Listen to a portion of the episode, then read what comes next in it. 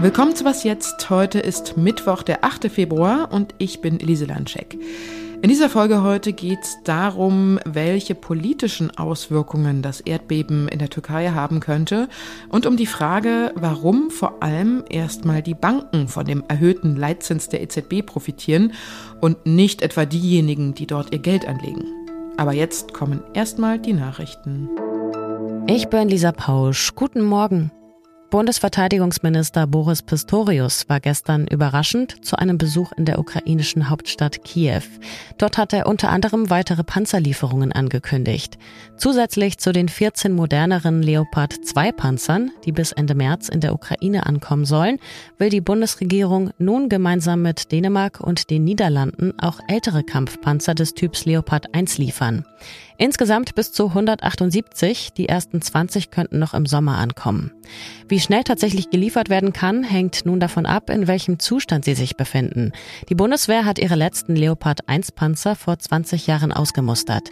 Militärexpertinnen rechnen damit, dass Russland noch in diesem Monat eine neue Großoffensive in der Ukraine beginnt. US-Präsident Joe Biden hat gestern Abend die traditionelle Rede zur Lage der Nation vor dem US-Kongress gehalten. Die Republikaner rief er dabei zur Zusammenarbeit auf. Die braucht seine Regierung nun noch mehr als sonst, um Gesetzesvorhaben durchzubringen. Seit Januar sind die Demokraten im Repräsentantenhaus ja in der Minderheit. Biden erklärte in seiner Rede auch, stärker auf heimische Industrien setzen zu wollen. Baumaterialien für Infrastrukturprojekte wie Straßen, Brücken oder Autobahnen etwa sollen, wenn dafür Gelder vom Staat fließen, auf jeden Fall aus den USA kommen. In diesem Jahr gilt die Rede auch als inoffizieller Startschuss für den Präsidentschaftswahlkampf für die Wahl im November 2024. Gerade bei den Demokraten gibt es Zweifel, ob der heute 80-jährige Biden wirklich für eine zweite Amtszeit kandidieren sollte. Mehr über Joe Bidens Rede hören Sie heute in unserem Update. Redaktionsschluss für diesen Podcast ist 5 Uhr.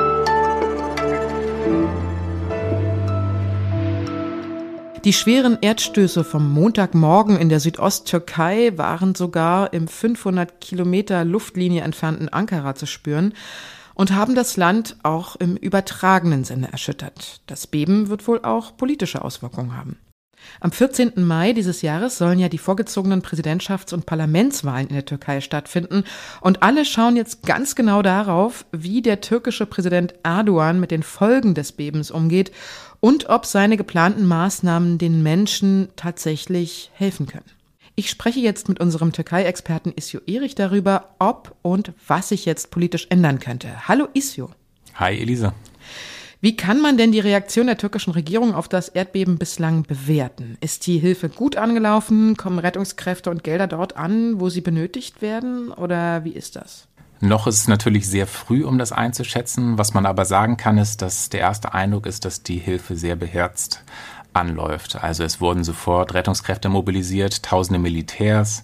Ähm, außerdem, und das ist das, was für mich am überraschendsten war, war der türkische Nationalismus plötzlich kein Thema mehr und Erdogan, der in den vergangenen Wochen und Monaten stark dadurch aufgefallen ist, ein schwieriger Partner zu sein, war plötzlich sehr, sehr geschickt darum, international Hilfe einzuwerben.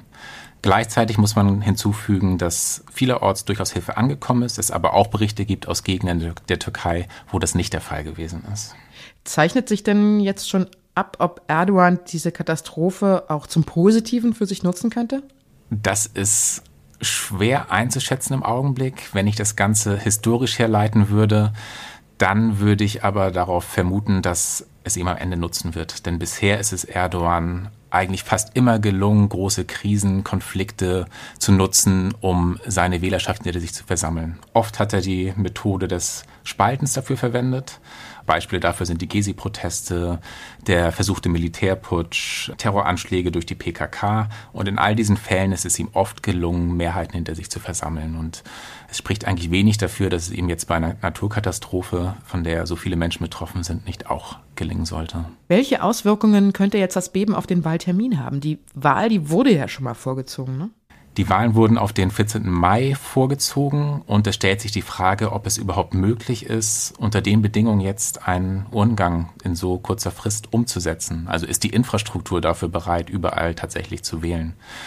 Es könnte durchaus sein, dass die Wahl nach hinten geschoben wird, vielleicht sogar über den ursprünglich letztmöglichen Wahltermin Mitte Juni hinaus.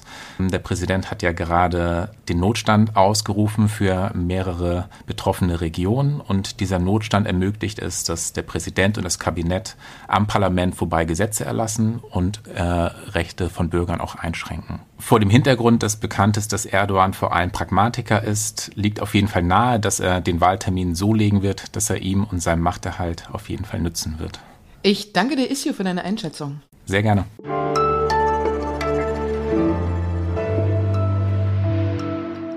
Und sonst so?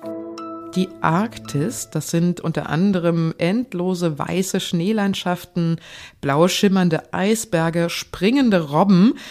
Das sieht dann meistens auf Bildern nach scheinbar unberührter Natur aus, aber so unberührt ist diese Natur leider überhaupt nicht. So wie fast überall auf der Welt lässt sich hier nämlich Plastikmüll finden. Eine Forschergruppe des Alfred Wegener Instituts hat jetzt herausgefunden, woher dieser Müll stammt, der da über die Luft oder über Ozeanströmungen bis in die Arktis kommt. Für die Studie hatten Touristinnen und Touristen bei Landgängen an 14 abgelegenen arktischen Stränden Abfall gesammelt und von 2016 bis 2021 kamen da ganze 23.000 Teile zusammen. Und nicht bei allen, aber doch bei einem großen Prozentsatz der Teile konnten die Forschenden die Herkunft dieses Mülls bestimmen. Mehrheitlich stammten die Teile aus Anrainerstaaten der Arktis wie Russland mit 32 Prozent und Norwegen mit 16 Prozent. Aber selbst aus weit entfernten Ländern wie China und den USA wurden Müllstücke nachgewiesen. Und aus Deutschland kamen immerhin 8 Prozent der identifizierbaren Teile, das heißt, unser Plastikmüll liegt jetzt auch in der Arktis.